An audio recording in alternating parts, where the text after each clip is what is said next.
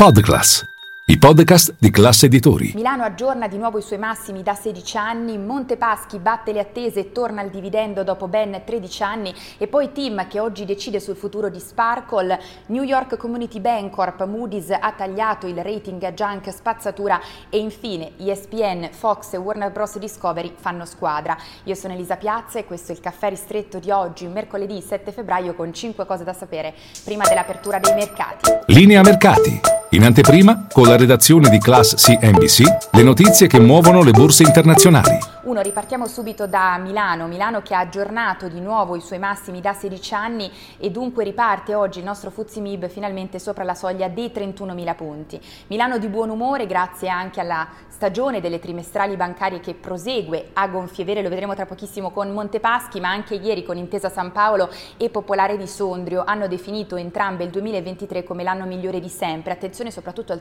al titolo Popolare di Sondrio perché i conti sono stati presentati ieri a mercati chiusi, stamattina mattina staremo a vedere la reazione in borsa dopo che ha raddoppiato il dividendo grazie ad una crescita dell'utile di 83 punti percentuali. E poi due oggi protagonista assoluta Piazza Affari sarà Montepaschi di Siena, ha presentato i conti proprio pochi minuti fa, in particolare utile netto che ha nettamente battuto le attese e le guidance, 2 miliardi di euro di utile netto per l'intero 2023, ma soprattutto Montepaschi torna al dividendo, torna a distribuire la cedola dopo ben 13 anni, 25 centesimi per azione. Dunque possiamo dire che il peggio è alle spalle per Rocca Salimbeni dopo la rimessa in carreggiata con la gestione Lovaglio e anche dopo essersi alleggerita dal gioco dei contenziosi legali con eh, ultimi, le ultime assoluzioni negli scorsi mesi. E poi eh, tre veniamo a Team sotto i riflettori quest'oggi a Piazza Affari, Team che nel pomeriggio riunisce il CDA per decidere sul futuro di Sparkle, dunque decidere se accettare l'offerta ricevuta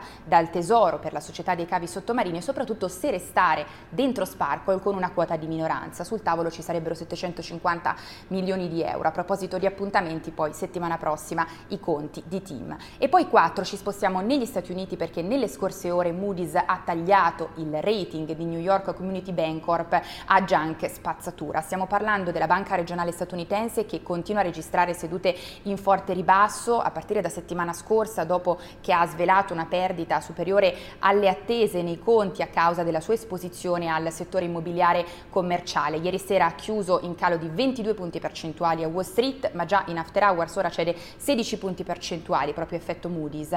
E poi 5, concludiamo con ESPN, Fox, Warner Bros. Discovery che fanno gioco di squadra, hanno annunciato che quest'anno lanceranno insieme una nuova piattaforma di streaming per trasmettere eventi sportivi. Non è noto ancora il costo, non è noto il nome, ma sicuramente punta di fatto ai grandi appassionati di sport, trasmetterà la NFL, l'NBA, il golf, il tennis tennis, staremo a vedere se sarà un'operazione di successo. Per il momento è tutto, ci vediamo in diretta a Caffè Fari.